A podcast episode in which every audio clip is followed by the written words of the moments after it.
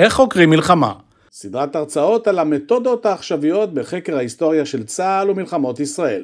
בהפקת מערכות בית התוכן המקצועי של צה"ל, מחלקת ההיסטוריה של צה"ל והמחלקה להיסטוריה של אוניברסיטת בר אילן. הצעתו של תת-אלוף במילואים ארז מייזל בנושא מדינת ישראל לעדה הדרוזית והגיבוש המתואם של שפרעם ב-1948. מקרה בוחן מוצלח של קישור מבצעי. התמונה שאתם רואים פה לפניכם זה תמונה של שפרעם, זה המבצר בשפרעם, זה באמת היה היעד המרכזי במבצע אוסלו, זה שם המבצע לכיבוש שפרעם ב-48, 13-14 ביולי. אני אשתמש במבצע הזה שבעיניי הוא מבצע מופת לאיך מבצעים קישור מבצעי באמת בעיתות משבר, במרחב, במרחב נטול, נטול משילות, ספר, גבול, כדי ללמוד מזה משהו על איך כדאי לבצע את הדברים האלה גם בעתיד. שלושה דברים לא משתנים אני חושב, קרקע, אנשים והטבע של האנשים. ובזה אני באמת תוך כדי העבודה מאוד נעזרתי בזה, התעברתי בזה וגם נשענתי. אז שוב פעם, צהריים טובים ואני באמת מודה על ההזדמנות להציג את המחקר הזה, הוא טיפה שונה ממה שראינו עד עכשיו, מחקרים צבאיים משמעותיים. ויותר נוגע בממשק הזה בין הצבא לבין האזרחות או בין האזרחים או בין המקומיים עולם בעיניי מאתגר ומנוסחן גם בחיי מקצועיות רבה מאוד אז תודה לך רמ"ח היסטוריה שנתן לי פה את הבמה להציג כמה דקות את העניין. שואלים לא פעם למה המחקר בכלל מעניין, אני חושב שהנושא הזה של ממשק בין צבא לבין מקומיים לבין אזרחים ילווה אותנו גם בשנים הבאות וירתק את הקשר של הביטחון הלאומי לתוך, לתוך שנים אם לא דורות. עשיית, בגבולות או בין הגבולות ומן הסתם גם מעבר לגבולות. המחקר שאני מציג פה בעיקר את ההיבט המתודולוגי שלו בסוגיית המקורות, הוא מבוסס על מחקר שלם יותר של כ-300 עמודים, אבל יש מאמר קצר שמערכות הפיקו והעלו את זה לאתר השלם, אפשר להסתכל גם שם, ובועז לא התייחס למחקר הקודם על 76, אז דיברו על אזור דרום לבנון, וב-2014 דיברנו על אזור דרום סוריה, בקוצר הזמן נסתפק בזה. ההצגה הזאת היא באמת, היא באמת מאוד תכליתית, אני אנסה להציג באמת את החיים, את החיים בשכבות, רכיבי בסיס מעצבים אירועים, זה המשפט. למטה למטה למטה יש קודם כל את האזור, אני הגדרתי את האזור כאזור הגליל המערבי, מין אופי ועבר, ולדעתי גם עתיד, אני במקרה גם איש הגליל, כמעט המערבי, אבל העניין הזה של תיחום אזור ואינטראקציה בין האנשים שם, כי השכבה השנייה זה האוכלוסייה, התעסקתי עם זה המון וזכיתי לסיוע רב מצד, בעיקר מצד הדרוזים, שפה באמת לב הסיפור, פה הם מכפיל הכוח, הכוח הקדומני אם תרצו, הכוח הפנימי וההצלחות של ההגנה ובהמשך של צה"ל באזור הזה, למעשה מינואר ועד עד נובמבר 48. ופה זכיתי לסיוע משמעותי משלושת המשפחות שפשוט היוו את כל התהליך הזה, אם זה משפחת חנפס משפרעם, אם זה משפחת אבו רוקון מאזור הכרמל, ואם זה משפחת מואדי מאזור הגליל המערבי. אלה אגב שלושת המוקדים של הפזורה הדרוזית בגליל המערבי. מעל זה יש את האישים. אני כמובן מקבל לחלוטין את תעתועי הזיכרון, צריך כמובן להיזהר עם הדברים האלה, כמו כל דבר הם רוצים להגיע למחקר, אבל הנושא של אישים הוא קריטי, בטח בממשקים כאלה שאתה מנסה להוביל תהליכים נקרא להם נקים אנושיים, בסוף מה שקובע שם זה ריספקט, זה כבוד. אימון זה דבר גדול מדי, אבל כבוד זה משמעותי, ולא פעם אתה מזהה גם יחסי תלות שנוצרים עם הזמן, אותו דבר על יחסי חיבה כמובן והערכה. ומעל זה נוצק באמת משהו מאוד מעניין שמשתנה גם תוך כדי ינואר, מינואר 48 ועד סוף 48 עם הקמת צה"ל, מעבר מהגנה כמובן, הקמת, הקמת אגף המודיעין, אז שירות המודיעין, מהשי, כל הדברים האלה, כל ה-level הזה שנקרא ארגון שבאמת יש שם אנשים שפתאום הם מקבלים תפקידים מוגדלים, סמכויות, אגב זר לחלוטין למקומיים שגרים שם, שהם מזהים אנשים בסמכויות, ולא פעם אנשים מסיימים קדנציה, מתחלפים, עם זה נעלמים גם הקשרים, ותראה אני נוגע בזה גם במחקר, ומעל זה בכלל יש את האילוע עצמו, את האויב שנכנס, שהאויב פה מתחיל ממשהו מקומי, אבל מהר מאוד, וזה גם חלק, חלק, חלק מהיתרונות של המחקר שלי, זה הופך להיות אויב אחד, אויב היברידי, אויב שקוראים לו צבא ההצלה בפיקודו של פאוזי אל-קאוג'י, שמרבית הזמן אגב הוא לא המפקד בשטח, אבל מייחסים לו את הכבוד הזה. ומאז יש את העילויים שמתחילים באמת מינואר עם שיטות על תמרה ושפרעם ועד באמת אה, העבודה מסתיימת באזור מבצע חילה. אה, כשמסתכלים באמת על הפזורה אה, ובזה נשאלתי כדי לנסות להבין את מהלכי צה"ל אז צריך להגיד שהגליל באופן כללי לא מתועדף ב-48 אפשר להגיד כל המלחמה היא לא מתועדפת יש כאלה שיגידו גם היום היא לא מתועדפת בלי לזלזל בנגב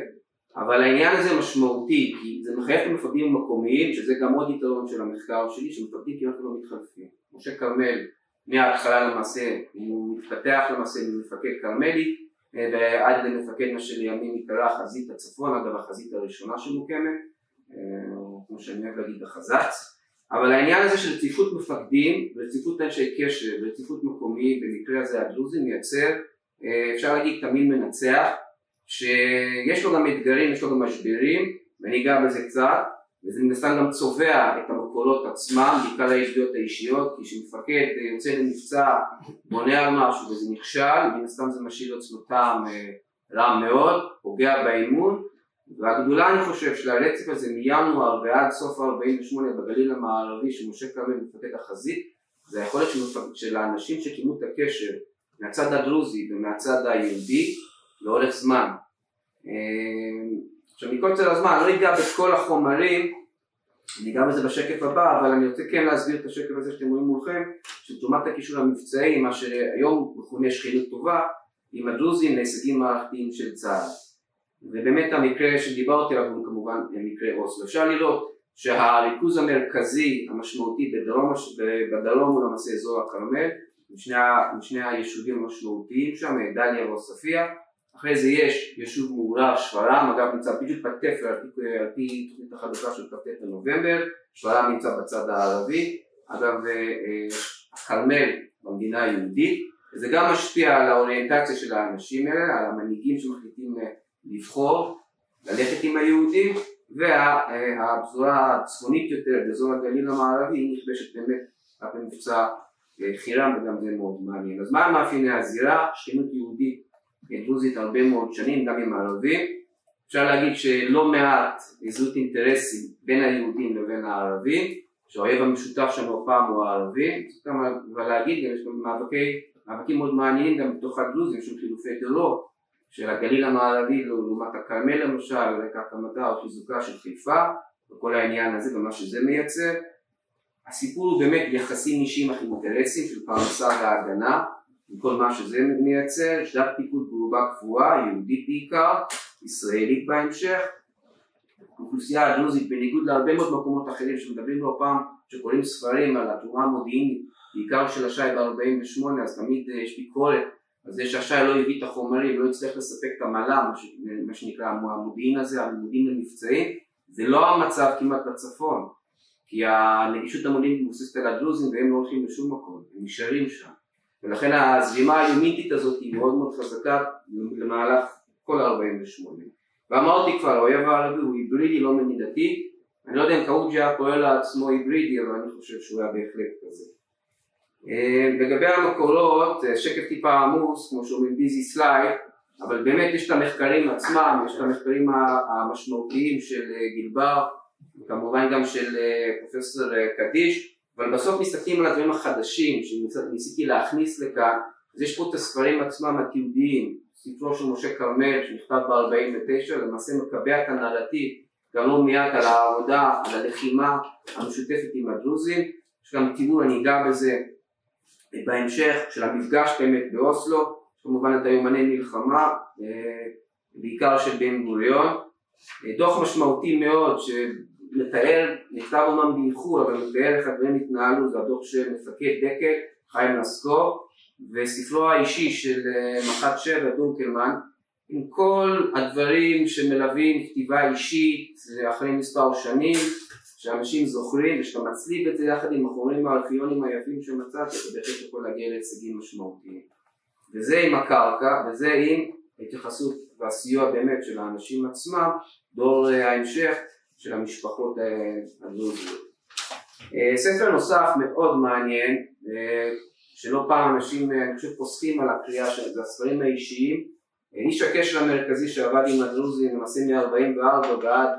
49 זה אדם בשם מרדכי שחביץ. מרדכי שחביץ בכלל איש קק"ל והוא מקבל מינוי נוסף על ידי אדם נוסף מאוד משמעותי בעולם המדיני והמודיעיני הישראלי בשם ג'וש או יהושע פלמוד שממנה אותו לאיש קשר. והוא למעשה מקבל משכורת מקק"ל ובכלל עסוק בענייני קק"ל שזה קרקעות ונעזר בדרוזים ובערבים אבל על הדרך הוא עושה עוד כמה דברים. ופתאום כשמקימים מדינה לשחביץ יש בעיה כי ממנים גם איזה איש מודיעין שהוא היה לפני זה האיש שי. אני לא אגע בזה עכשיו, אבל הדברים האלה צובעים את המקורות ומחייבים את ההיכרות המאוד משמעותית עם האנשים שם לאו דווקא בשביל לדייק את הסיפורים, בשביל להבין את הצבע ואת העומק וכדי שאפשר להפעיל גם שיפור ביקורתי להגיע לאיזושהי הבנה של מה זה גראונד שהוא פחות או יותר. חומרים נוספים שמאוד מאוד עזרו לי זה אה, היום יש בכלל באינטרנט מגוון רחב של אוספי תמונות אם זה באוניברסיטת חיפה או אתר כמו אה, ביטוי בתמונה אה, דברים מדהימים שאם אתה יודע גם לזהות את המקומות, את האנשים ויש אנשים שיודעים גם לעזור לך בעניין הזה אתה מסוגל להגיע לדברים מאוד מאוד יפים ומקוצר הזה אני לא אגע בזה, נעזרתי גם בעמותות. עמותת ש"מ 10 שזה אותו עמותה של מה שמכונה היום 504 שחלק מהאנשים שלהם היו פה ופעלו פה, עזרו מאוד, עמותת הקשר. כשמסתכלים מנסים להבין לא פעם את התקלות גם בשברם, אתה בודק קשר, אתה רוצה לדעת, האנשים האלה יודעים להסביר לך מה זה מ"ק ב-48 ומה זה נוהל דיבור בקשר הבריטי, זה קריטי בשביל להבין מה היה שם, אגב גם נותן גוון אחר לחלוטין של מה היה שם ולמה הדברים לא תמיד עבדו. אה, וגם עמותת הארטילריה, בסוף בשפרעם אפילו ארטילריה, הגיעו שני נפולצ'יקנים כאלה, העמידו אותם באזור רמת יוחנן והפגיזו, הפגיזו את שפרעם ובדקות האחרונות אני כן יצא לגעת בעניין הזה. וחוץ מזה ארכיונים פרטיים, כמו של משפחת אורבך שדמי, שזה היה אותו ישי בגליל המערבי, לימים יש שם איש 504, ארכיונים של הקיבוצים, רמת יוחנן, יגור, דברים מדהימים, ומן הסתם גם אה, מקומות נוספים כמו בית יגאל אלון. אני כן רוצה לגעת בעוד מקום מסוים שמאוד עזר לי להבין, אה, זה היה את הבנים הדרוזים. בסוף אתה ניגש לשם, מבקש לדבר, גם מחברים אותך לאנשים, גם בחומרים, וגם אני חושב גם במידה רבה גם עושה כבוד, חלק גדול ממה שעשיתי את המחקר הזה מעבר לעניין, ובעיניי גם זה גם משמעותי אה, לעשייה נקרא לו המערכתית הישראלית הצפויה, וגם לתת כבוד ולהיזכר מה היה שם, וגם נכתב בתקופה כזאת שהתמודדנו עם כל מיני דברים אחרים שהם מחוץ לדיון הפעם. אה, אני אשים פה מקוצר הזמן, אה, אני אשים פה כמה תמונות. תמונה הראשונה שאתם רואים זו החבורה היהודית, זו התמונה שפורסמה בניו יורק טיימס עם כיבוש נצרת. הסיפור של שפרעם זה לא שפרעם. אה, הסיפור הגדול של שפרעם זה איך מגיעים לנצרת ואיך מכריעים את קאוג'י. בתמונה רואים שם באמת את כל האנשים, כל היהודים אגב, שפעלו ואפשרו את מבצע אוסלו, שזה אותו מבצע כיבוש של שפרעם. ושם באמת רואים את uh, לסקוב שהוא מפקד דקל, רואים את מח"ט שבע, דורקינמן בכלל מקנדה, אה, רואים שם את אללה יריב לימים מן הסתם ראש אמ"ן ופה היה מג"ד והוא גם המפקד למעשה של הכוח הקרקעי שנכנס לתוך נצרת. אה, רואים שם את דוב ירמיה שלימים יהיה מאנשי השלום המשמעותיים ביותר הוא בכלל מ"פ שנכנס לשפרעם הוא מבצע את ה... את, ה, את ההתקפה הזאת, והוא מגיע בסוף לאזור המבצר, אותו, אותו מבצר שהראיתי לכם, ויש עוד אנשים שנמצאים שם, אחד האנשים המעניינים זה הקמב"ץ של חטיבה 7, שהוא גם קמב"ץ תקן, שזה בריטי בשם פיטר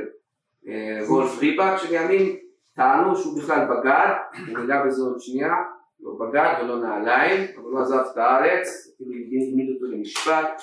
ולא על זה. תמונה נוספת מרתקת שמספרת את הסיפור בתמונה אחת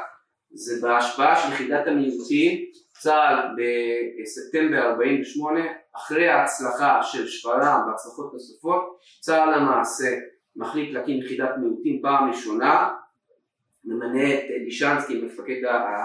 היחידה הזאת, ורואים תמונה, בתמונה רואים יושבים של מפקד החזית, ויש לו את לפניו את מבצע חילה משה כרמל, שהייתה לו אכזבה מהדרוזים בכלל רמת יוחנן, ועכשיו הולכים על חירם, יש שם את אה, לסקוב, שהוא עכשיו בכלל אגף ההדרכה, אבל הוא היה לפני זה מן הסתם, כמו שאמרת, מפקד אה, אה, דקל, יושב מרדכי שכביץ עם כובע כזה אוסטרלי כזה, לידם יושבים שייח' סאלח נפס, אותו איש שלמעשה אפשר את הכוח הקדומני הזה, נתן את המודיעין ולמעשה אפשר גם את ההתקדמות לעבר נצרת, כי מבינים שנצרת לא מבוקשת, הציר הזה לעבר נצרת שבעה לא מבוקש, לא ממוקש, ויושב אמנון ינאי שהוא בכלל יועץ, אם תרצו, לעניינים פוליטיים או הדתיים ביחידת המיעוטים הזאת, יושבים שם עליין, עליין, אה, אה, חסן עליין, שנכדו היום הוא אלוף בצה"ל, אם אני זוכר נכון מתאים לפעולות, ולידו יושב גיון הזית, איש חברק שבכלל מניע את כל העניין הזה, ומאז מה הם גם מספרים יותר ויותר בעניין הזה. אני רוצה לסכם בעניין, כי אני הזמן הולך וקצר, איך בכלל מבצעים את הקישור הזה, איך מבצעים את הקישור המבצעי, זה בסוף בנוי משלושה דברים. קודם כל, צריך את האזור, כמו ששמתי בשקף הראשון המתודולוגי, צריך מפגש בין אנשים, זה הדבר השני, וצריך מנהיגים, צריך החלטה ויוזמה. הסיפור הזה שמביא אותנו למבצע אוסלו, שזה מבצע שהוא למעשה אה, תלת, תלת מאמצי, יש קודם כל את מאמץ הקישור שבכלל מאבטח את הכניסה של הכוח הצה"לי לתוך, לתוך שפרעם בלילה של השלוש עשרה, מפתח קציר, מביא לפני זה את המודיעין, אחרי זה יש מאמץ הקרקעי הזה שאותו מוביל דוב ירמיהו, מפקד עליו בסופו של דבר לסקוב יחד עם דונקלמן, ובצד באיזשהו מקום יש גם את הרשע הארטילרי שפשוט אה, חיפושיי בארכיון הצלחתי למצוא גם את הדוח האוחר שלהם שגם הם מתייחסים שהגענו להסכם עם הדרוזים עוד לפני ופה אני אסיים באמת באיזושהי אנקדוטה. סביב העניין הזה, בכל הפקודות של אוסלו, יש פקודה סגורה אה, של אוסלו על פי הפורמט הבריטי, אה, שלושה עמודים כולל אה, מילות קוד, כולל מרשם קשר, מרשם קשר, מסמך מאוד מעניין שמאוד עזר לי כמובן להבין ולפרק את העניין הזה, אבל מה שמופיע במסמך זה הדבר הבא, את כל ההרשה יש לבצע מערבית למשטרה, אותו משטרה שהראיתי לכם בתמונה הראשונה וכשבוחנים את השטח בשפרעם אז אה, גם היום אגב מי שנמצא ומי שגר מערבית למשטרה זה הדרוזים. וכשאתה קורא את הפקודה ואתה מבין שלפי הפקודה הרשם הטילי צריכה לנחות על השכונה הדרוזית אבל התיאום זה איתה הם משמשים במרכאות הכוח הקדומני אתה תוהה ואתה שואל את עצמך מה קרה כאן? הרי פקודה כל כך מפורטת, כל כך מקצועית ולמרות הכל מוטעת לחלוטין, אם היו מבצעים אותה, ויש לי את הדוח הזה וגם אני יודע איך זה יסתיים, הרשעה הייתה נופלת על הדרוזים עצמם. שאני מוסיף ששעות לפני ההתקפה עוד עושים תיאום בשטח לפני, אומרים לדרוזים, אנחנו באים לתקוף, לא אומרים בדיוק מתי בגלל ביטחון שדה. מה מסתבר? ועל זה אגב העמידו את הקמב"ץ לכאורה בעקיפין לדין, כי חשבו שהוא מרגל בריטי, הוא בטח בא להרוס את, ה... את מבצע אוסלו, שנבין באיזה תקופה אנחנו נמצאים, שבכל מקום מחפשים מלכים בריטים, גם באזור הזה, פשוט טעות. פשוט טעות של, של מי שכתב את זה, ולמה הטעות? חטיבה 7, חטיבה אנגלו-סקסית. כל הפקודות, כל ההתנהלות באנגלית. ובתור דובר אנגלית, כמובן ישר התחברתי לעבודה הזאתי, וב-48 חטיבה 7 היא חטיבה באמת בעיניי מצטיינת, מביאה הישגים משמעותיים, גם דקל, תוכסן אוסלו, בהמשך גם חירם, אה, מי שמכיר כמובן את המבצע באוקטובר, באמת מבצע יוצא דופן, להוציא אירוע טרגדי, משמעותי, שאין עליו, שאין לי זמן לדבר עליו, זה כמובן התקלות ביאנוח, שזה לא באשמת אף דרוזי, זה פשוט תקלה מבצעית של מפקדים, של התלהבות וחוסר מקצועיות. וכך גם היה באוסלו. ההבדל בין ינוח לבין אוסלו זה שבאוסלו המפקדים מתערבים. דונקלמן מזהה את הטעות, הוא רץ לארטילריה, נוסע בג'יפ מתחנת המשטרה בשורה ושם המפקד, אומר להם חבר'ה יש טעות, מכוון את הארטילריה. זה המקום להגיד שבדוח הארטילרי כל הסיפור של דונקלמן לא נמצא ומבחינתם המשימה בוצעה לעילה ולעילה ועדיין יש סתירה בין הדוח לבין הפקודה ניתן לייחס כבוד רב לדורקלמן ולהגיד שפיטר עשה את עבודתו נאמנה גם אם הוא היה עייף. לסיכום, העניין הזה של קישור בין צבא לבין מקומיים הוא משהו שצריך לייצר אותו. אם לא בונים אותו בשגרה הוא לא יעבוד בלחימה במשבר. גם בתפקידי הקודם כרחת קשה שהתעסק לא מעט עם גבולות וגם כגמלאי אבל איש מילואים אני חושב שהעניין הזה מחייב גם טיפוח אה, תורה וגם יצירת היכולת לבצע את זה כי נידרש לזה בכל מצב. תודה רבה.